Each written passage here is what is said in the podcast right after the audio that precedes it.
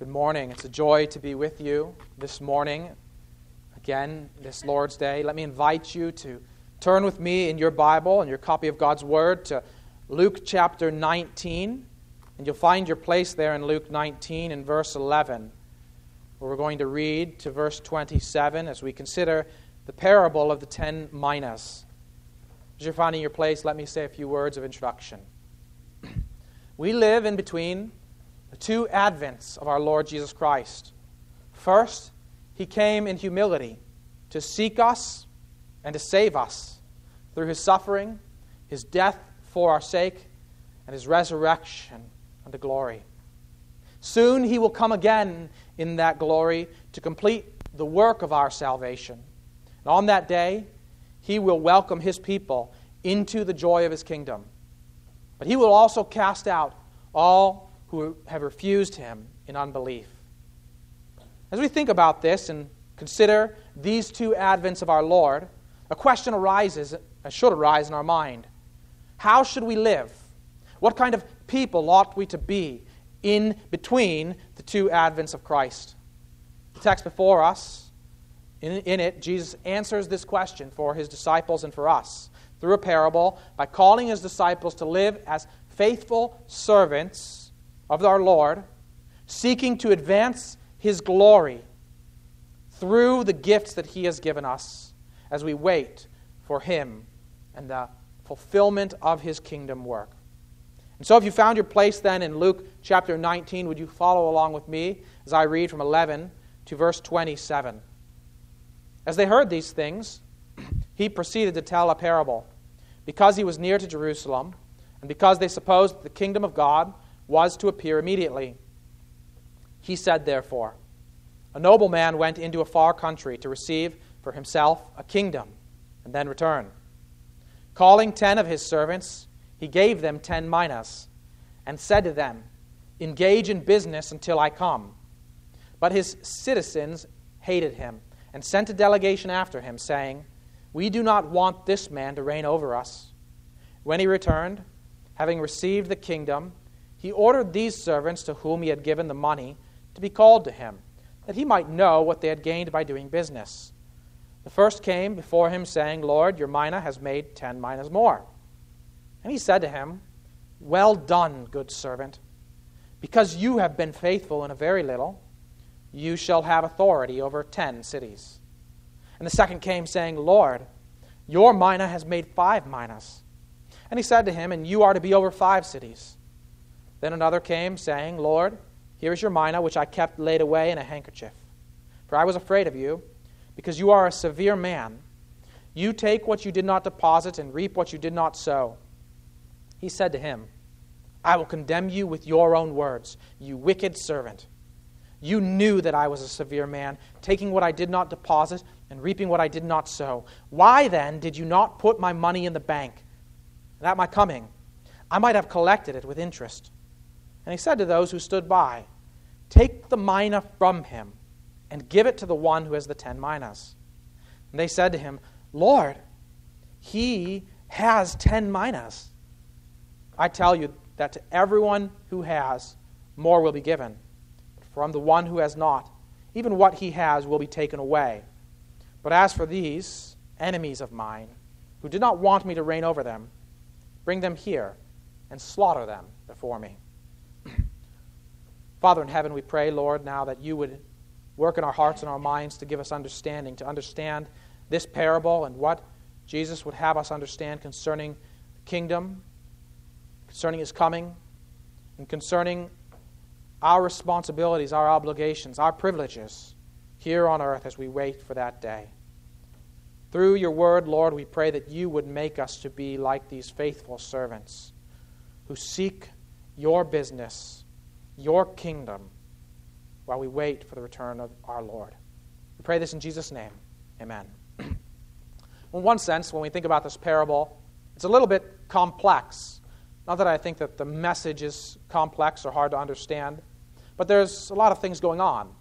There are many different individuals in this parable, many different characters. We have a nobleman, we have his ten servants, three of whom we call into focus and we are able to see how they responded to his orders. we also have a citizenry that opposes this Lord. And we have to consider each group or each person and what the message is for us from each example in this parable. So that's why I say it's complex. It has different ideas. It's not simply one united, it is one united message, but with many points being made to different audiences in some sense or some form. And so there's a complexity to it. But it's not as if we can't get at the meaning of this text simply by doing what we normally do when we work through a text and we, uh, we study it. We are observant. We consider the passage in its narrative context. We consider the question what prompted Jesus to tell this parable? And we'll also look forward a little bit, preview future passages to see how those later passages are informed by this parable and inform our interpretation of this parable. We'll carefully observe the characters in this narrative that Jesus tells, their actions, their reasoning for their actions. We'll evaluate whether or not they seem to be plain dealers, honest individuals, that is, or whether or not uh, they are untrustworthy in some way. And by considering all of these things, I think that we'll come at the meaning of this parable and understand its importance to us today. now, from the context, we can discern why Jesus told this parable. He was near to Jerusalem, and we're reminded that Luke has unfolded a narrative throughout his gospel where Jesus is journeying to Jerusalem. He reminds us again and again. The last two weeks, Jesus was on the way to Jericho in anticipation of going to Jerusalem. We've taken our eyes off of Jerusalem and considered what he had to do in Jericho. But now we return to this fact that he's near to Jerusalem. But with his nearness to Jerusalem, what we find is that the disciples still are struggling to understand what he's been teaching them, not only about his mission, but about the kingdom of God. they think that there will be an immediate appearance of the kingdom of God. And this doesn't this misunderstanding is not simply because they failed to understand what he has said about his death and about his resurrection and about his ascension. They have failed to understand that. But even after his resurrection, when he appeared to them, they were wondering is it going to happen now? In the book of Acts, in Acts chapter 1, we read these words in verse 6 through 8. So when they had come together, they asked him, Lord, will you at this time restore the kingdom to Israel. He said to them, It is not for you to know times or seasons that the Father has fixed by his own authority. But you will receive power when the Holy Spirit has come upon you. And you will be my witnesses in Jerusalem and in all Judea and Samaria and to the end of the earth.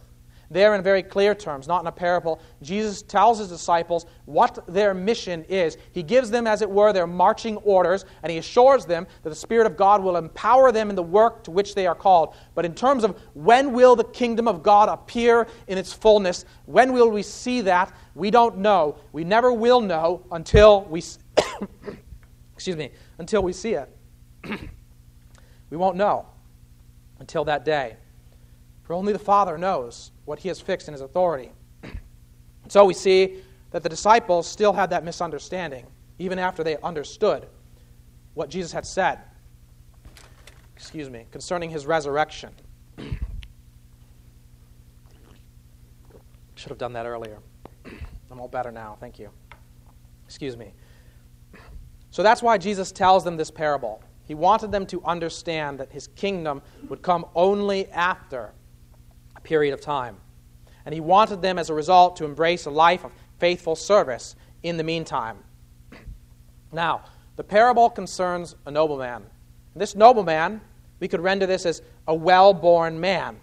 The language, that terminology, indicates that he's not just someone who's born to wealthy or powerful parents, but he's actually one whose character is, is, is consistent with his nobility. He is a well born man, he is indeed in himself a noble man.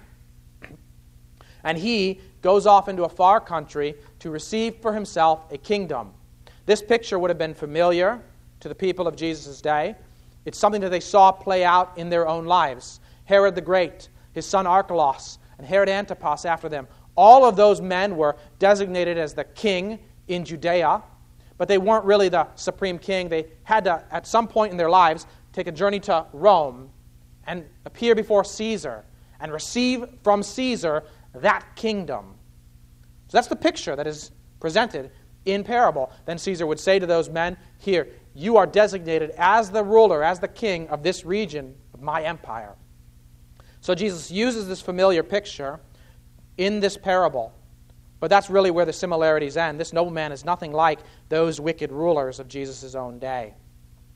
Nevertheless, his disciples would have understood the picture. Now, while he's away, and before he departs, he leaves ten of his servants with instructions. To each he gave a mina, a relatively small sum of money, which is equal to about 100 days' wages. You can think of it about uh, like enough money to purchase a used car.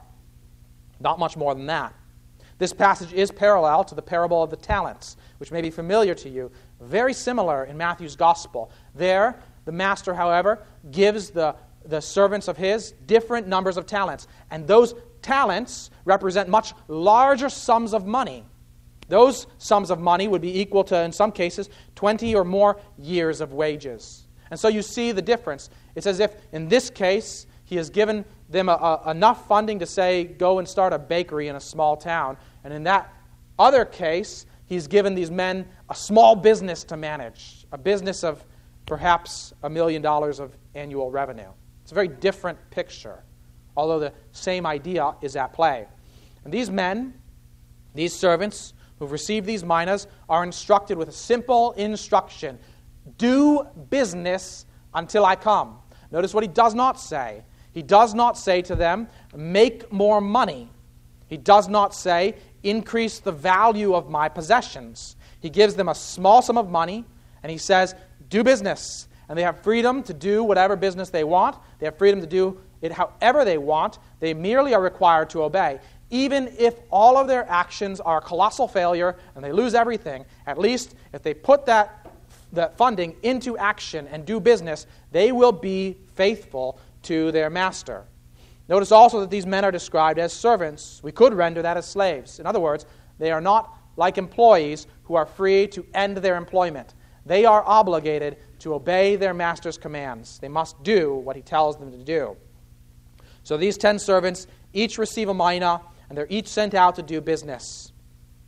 Then we see this note in verse 14 these citizens that are introduced. They oppose this man, they hate him. The, the, the, the sense of that language is they were hating him. It's a consistent attitude of hatred and opposition towards this noble man. And they know that he is to receive a kingdom. And so they say, they say to this man, uh, they, they, they, send a de- delegation after him, a group of representatives to represent their own message, presumably to the emperor who will designate this man as king. They send after him the representatives and they say, We don't want this man to reign over us. We don't want him to be king. We do not want this to happen. And we'll come back to this point, but I simply want you here to observe the absolute futility of their op- uh, opposition to him. They say, We don't want him to reign over us. And what are the next words? When he returned, having received the kingdom. it's just so matter of fact. Now, we'll leave them for the moment. We won't see what happens to them immediately, but they're introduced to us. That's not a feature in that similar passage in the parable of the talents. But here, Jesus draws attention to those who would oppose him. That's going to be important for identifying who these people represent. Now, when he returned, having received the kingdom, he ordered that his servants should be brought to him. He wanted to know what they had done with the money that he had given to them, what they had gained by their obedience, by doing business. And so the first comes to him and says, Lord, your mina has made ten minas more. Notice what he says. He addresses the nobleman as Lord, this man who is now the king, and we will call him the king, for he has received his kingdom and he is no longer just the nobleman, he is the king, and he is the Lord of this servant. And the servant says to him, Lord, your mina has made ten minas more. What you're missing in that whole statement is any indication that that servant is looking about looking at himself and his own efforts. He's not in that sentence as a subject or an object. It's your mina, and your mina made the more. He doesn't count what he's done, as anything more than his obligation and his faithful service. He has a humble, in other words, a humble perspective on himself. And yet, his Lord doesn't look at him and say, Well, good, you did what you were supposed to do. No, instead, he says to him, Well done, good servant. Beautiful words for any faithful servant to hear from his Lord. Because you have been faithful in very little, you shall have authority over ten cities. And you could imagine if someone became king suddenly of your land and he had given you a trust of some perhaps $20,000 to manage, and you managed it so well that you created a business that was able to bring in revenues of $100,000. And then suddenly he came over and said, Now you're going to be the governor of a region that has 10 cities in it. That would be a huge step up in this kingdom. But he has shown himself faithful, and recognizing his faithfulness, his Lord gives him that further reward of authority. Or put it another way, he gives him a share in his kingdom and in the rule and governance of his kingdom. And as we continue, we see a second servant who comes. These two, these three, in fact, will represent all of the ten in some way or the, the, some form, but we only need three to make the point. The second servant comes, and in his case, the one mina made five minas. Yes, it's less than the first servant, but it's still a good return. We're talking about a fivefold increase in what he originally received. It's a good return. And he too is a faithful servant. We can assume that he would have also heard those same words Well done, good servant. For in the parable of the talents, we see that kind of thing to both of the servants in that similar fashion. But in, ca- in this case, moving quickly through the parable, we simply see these words You are to be over five cities. He also is entrusted with a much greater trust. And then another came, saying, Lord, here's your mina, which I kept laid away in a handkerchief. Here is your mina, which I kept laid away in a handkerchief. Why did he do that? Why did he just take that money and put it away and do nothing with what his master had given him? He gives us his explanation, but we need to evaluate do we think this man's explanation reveals the real truth in his heart? He says, For I was afraid of you, because you are a severe man. You take what you did not deposit and reap what you did not sow. Is that true of this master? Is that true of this Lord? In some sense, he will show his severity with this man. But this man fixates on his severity and treats his severity as if this is the only true thing about this man, and it's unfair and it's uncruel. He's a severe man, and yet he has just shown himself to be a master who is kind and gracious to his servants. His faithful servants did not deserve to be entrusted with that greater trust. And yet, in His grace and His love and His kindness, He gave them that trust. He gave them that authority. He gave them that prominence. He's just shown Himself to be, indeed, a man of noble birth, a good, well born man. That is, one who exercises true nobility in his life. But this man says, You're a severe man, and it's not really fair, is what he's expressing. You take what you didn't deposit, you reap what you didn't sow. You want to say to that man, grab him around the shoulders and say, Whose mina was it in the first place? What are you but a servant with whom he deposited his mina, with instructions to do service that is right and to which you are obligated? But that's not the way this man thinks. So we have to ask the question did he really fear him? Was he really afraid of his Lord? If he was willing to say, I will disregard his orders. I will not do what he told me to do. I will not seek the increase of his possessions. I will just spend my time focused entirely upon myself. No, I submit to you, the only person he recognized as Lord in those actions was himself. But this king does not defend himself, he does not defend his honor. He does not address the issue of this man's slander, but instead he condemns him with his own words. This is like a situation in the court of law where a witness, someone is, is bearing witness in his own case, he's a defendant, and he goes to the witness stand and accidentally, not realizing it, he reveals the truth of the matter. He reveals his own failing, he reveals his own guilt.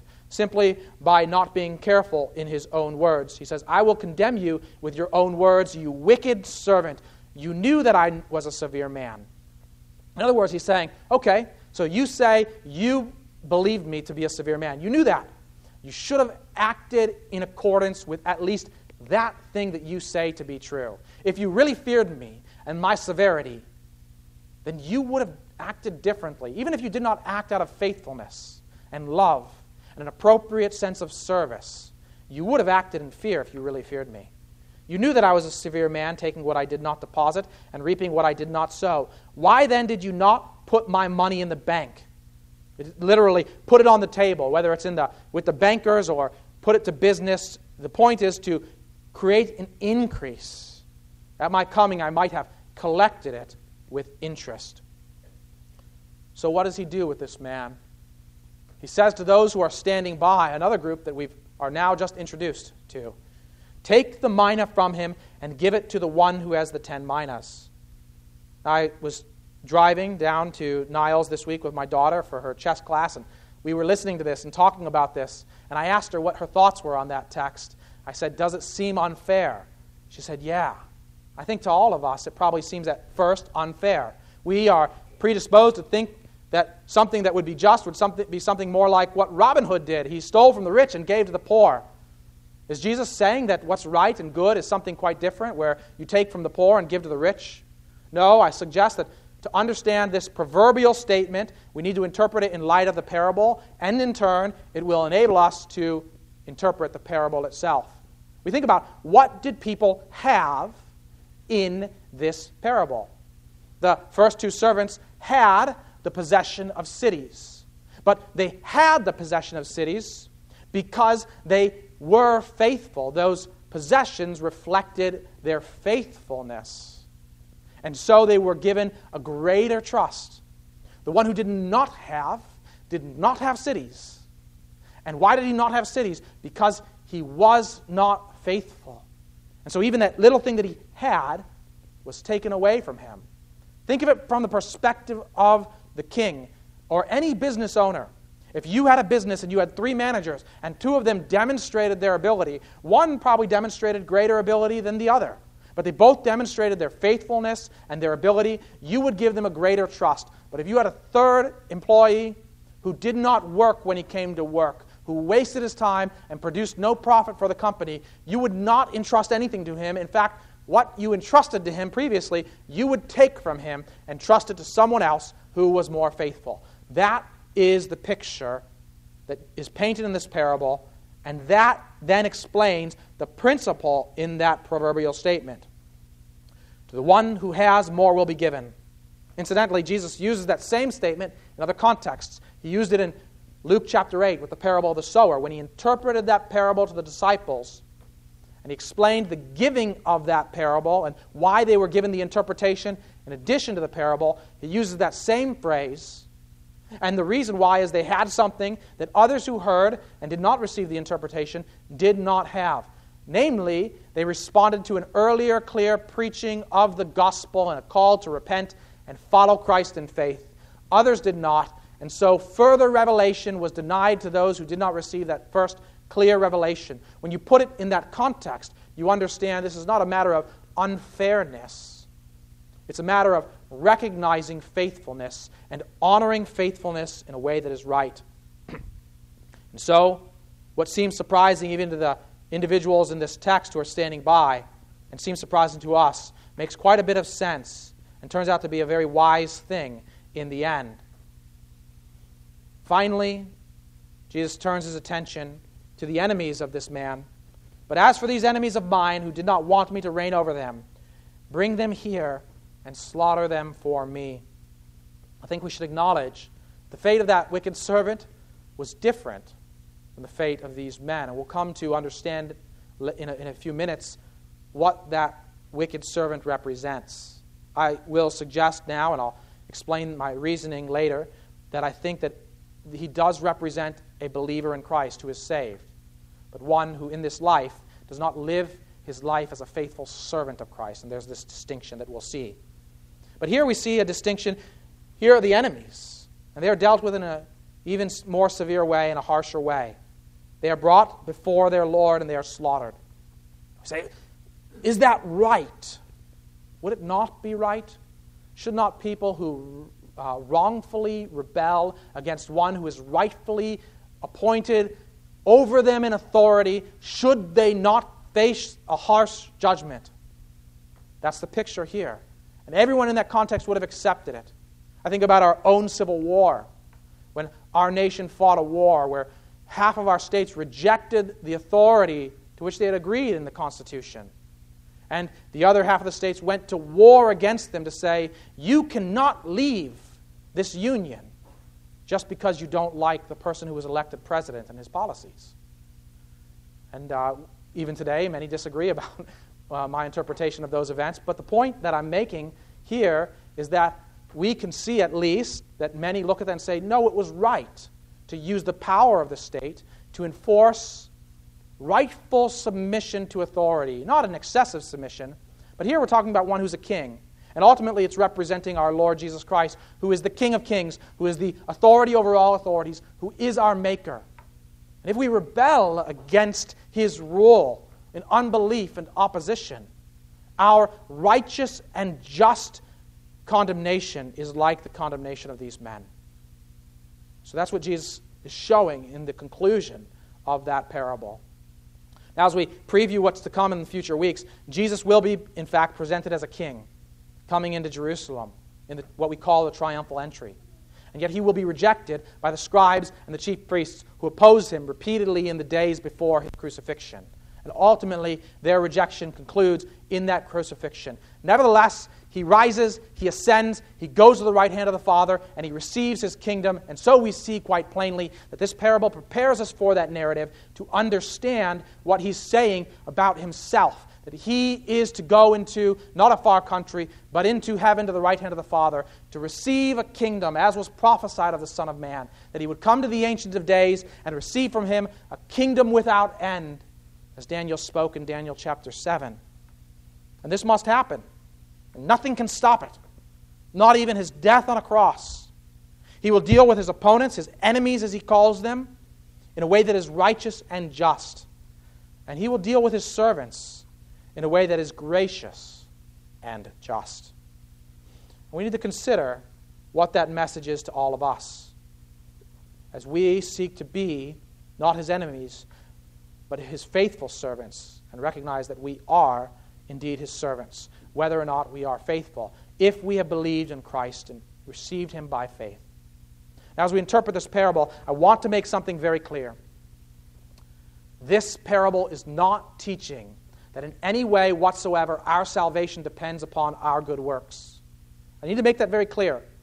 You can do nothing to earn your standing, your salvation before God. Christ Jesus accomplished all that was necessary, and it's the only thing that will save you on that day when He comes. It's the only thing that will transfer you from the enemies to the servants of our Lord, to those who receive that salvation and enter into the kingdom. That depends upon Christ's death for you. It depends on his suffering for your sake. It depends on his righteousness, which he lived for you. It depends upon his resurrection to ensure your eternal life. It depends upon his ascension to receive that kingdom, which he will constitute in its fullness when he comes again. Your salvation depends on, on that which is received through faith and faith alone. Nothing in this parable contradicts what I have just said. But what this parable does show us is that for those who are Jesus' disciples, he has given us instructions. They are simple instructions. They are instructions that give us a great deal of freedom. Not like the text we read this morning about Nadab and Abihu, who had very specific instructions and could not depart one way or the other in any little bit from the clear, specific instructions they had in the execution of their priesthood.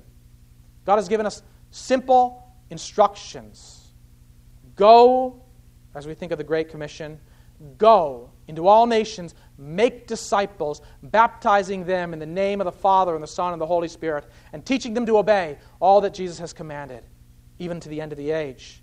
We have great freedom with how we put that into practice, just like the men in these, this parable. Simply were told to do business, and they could have done it according to their gifts and their abilities with great freedom. Yet they had to do, if they were going to be faithful, what he had commanded them to do. And what they found upon his return was that he recognized those who were faithful and he rebuked those who were unfaithful.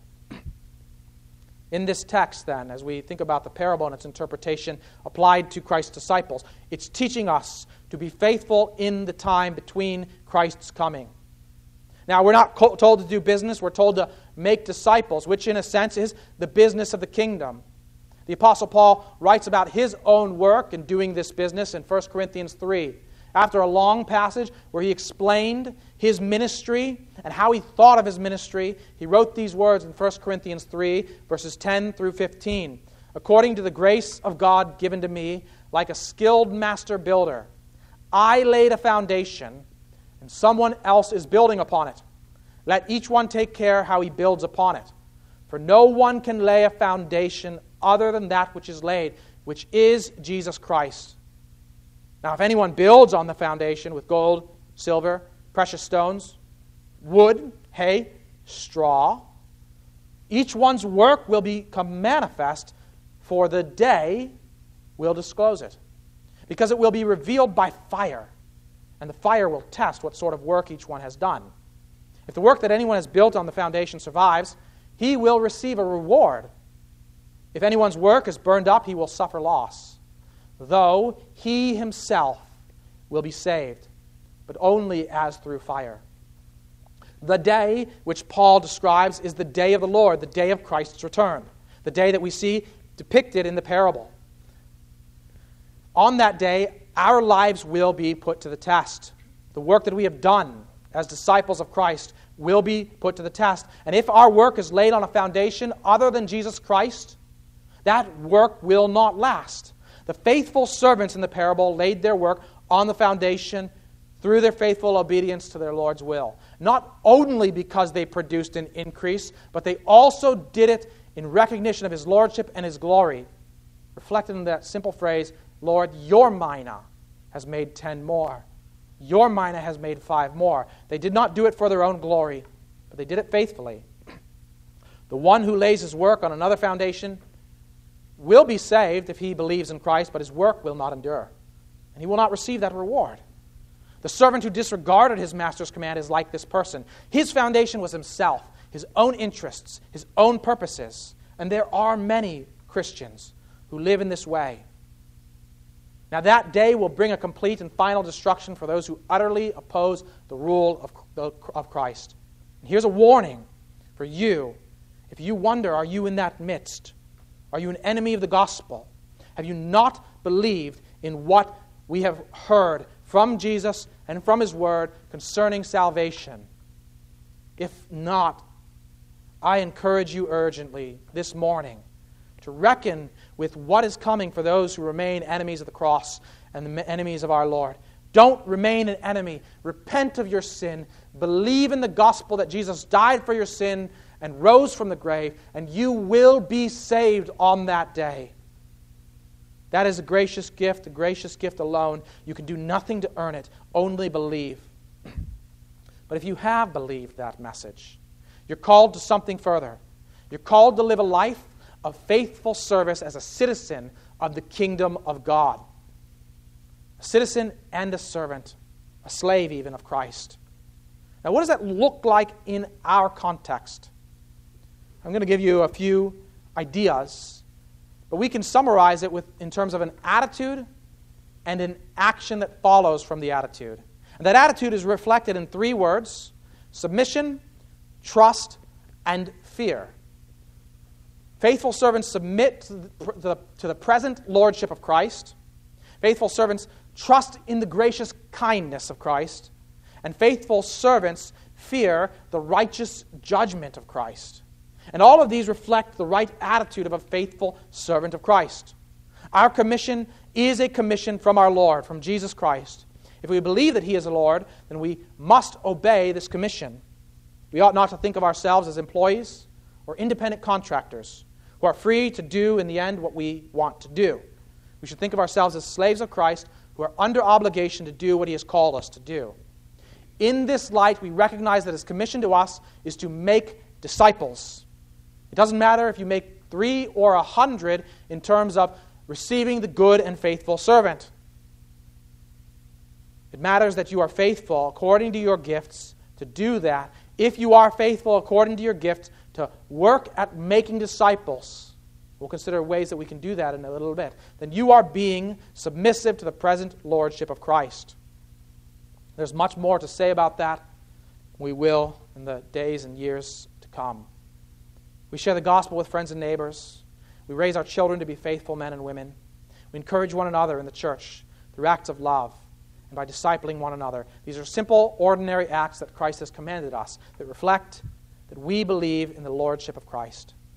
And we trust in the gracious kindness of Christ if we are to be faithful servants.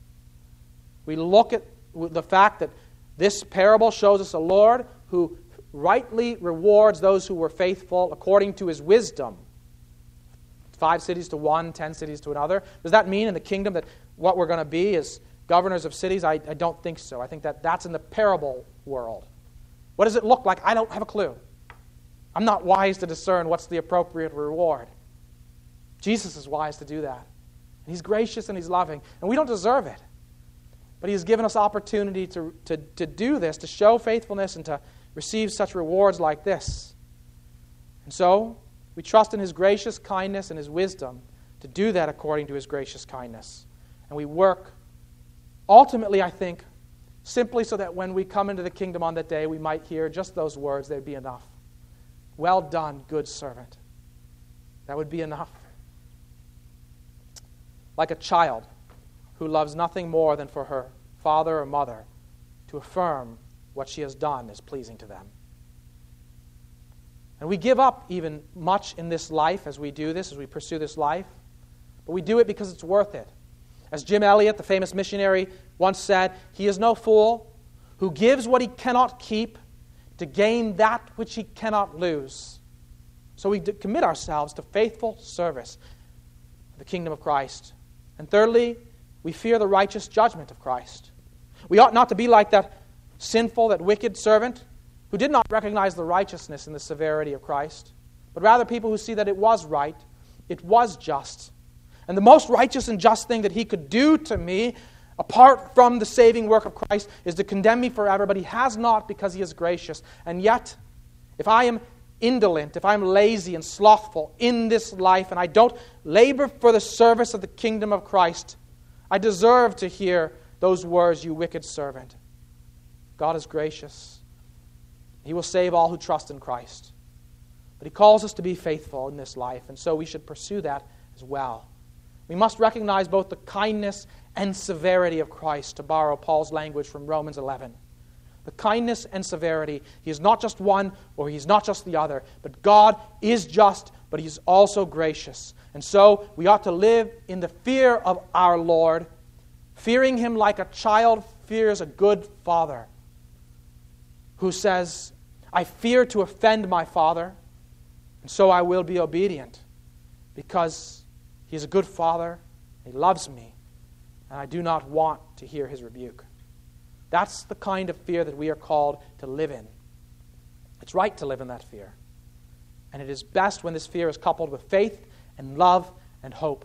Christ will be severe with those who do not trust him on that day, and he will also be kind to those who have feared him and trusted him on that day. And so we submit to Christ as our Lord. We trust in his gracious kindness and we fear his righteous judgment. And in that attitude, then, in our actions, we seek not our glory, but the glory of his kingdom, and we steward the gifts that he has given us. I think on that day we will see that many who we thought to have been great servants of that kingdom, it will be seen that they were like those whom Paul spoke about in Philippians 1, who preached Christ out of selfish ambition, out of envy, out of rivalry, Paul could rejoice because Christ was proclaimed. He could rejoice because the gospel was being proclaimed and the kingdom was being was expanding through that proclamation. But what he wanted for the Philippians was something better. A mind that humbled itself like Christ, a mind that sought the interests of others, not our own interests. A mind that sought the glory of Christ and his kingdom. Faithful servants will seek that.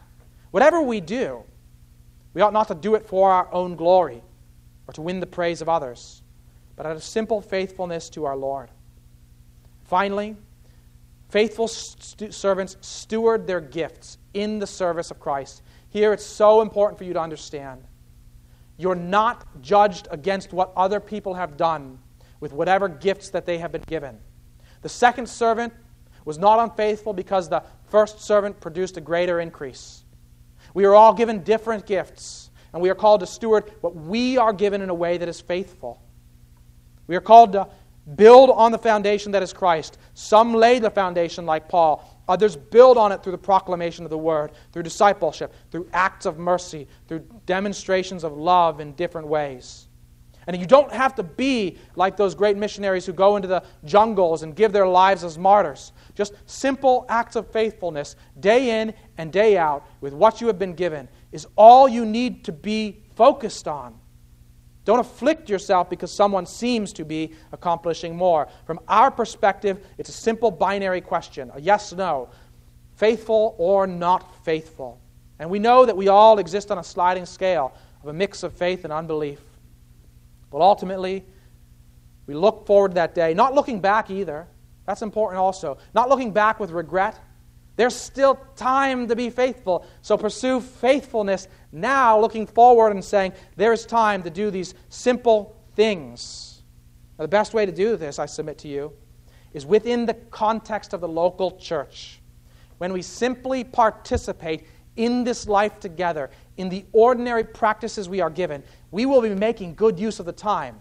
That's what we read together in Ephesians 5 this morning when we read those words where Paul told the Ephesians to make the best use of the time. What did he tell them to do? Don't indulge in satisfying your own pleasures, but do things, ordinary things, that serve others, encouraging them. And what was the ordinary thing that he put before them? Sing hymns and you think, well, oh, I'm not going to be commended on that day for having joined in worship with others.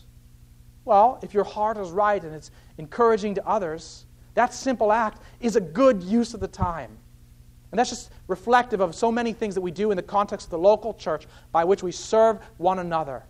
And we don't know how the Lord will multiply through what He's given us to produce much more. Let me conclude with an example to show you that and emphasize this point.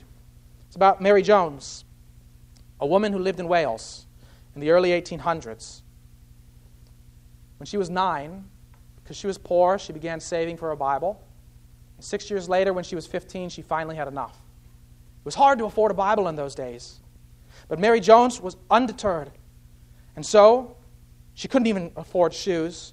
When she finally had the money, she walked 26 miles because she heard there was a man in a neighboring town some distance away, barefoot 26 miles to find him. And after searching, she found him. he was so impressed by her faith that he gave her three Bibles for the price of one. But also, the word spread about what this young lady had done.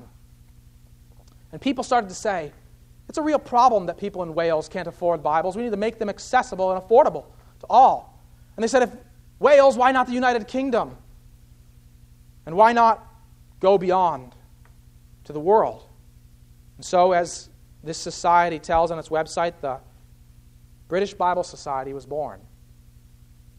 And today they still labor to make Bibles accessible throughout the world to people who would not otherwise be able to afford them. And how did it start? The organization was founded by people of prominence, people with wealth, people like William Wilberforce. But it really started because of a simple act of faithfulness for a woman who was not even entrusted with shoes by her Lord. She had faith, and she was faithful with what she had, and it multiplied. And on that day, I think we'll see a lot of people like Mary Jones who are given a great stewardship and who hear those words, Well done, good servant. It doesn't matter what you start with, and it doesn't matter how what you've done is measured in earthly terms. It matters that you are faithful with what you have, and you work not for your glory, but for those words on that day Well done, good servant. Let's pray. Father in heaven, Simply, we pray that you would enable us to labor with this mindset, seeking the glory of Christ, the glory of the kingdom, glory of you, our Father. And for that affirmation, well done, good servant. So may we, O Lord, together as a church, labor faithfully for all our days, seeking first the kingdom and trusting that all these things that are promised will be added to us according to your wisdom, in your providence and your plan. We pray these things in Jesus' name. Amen.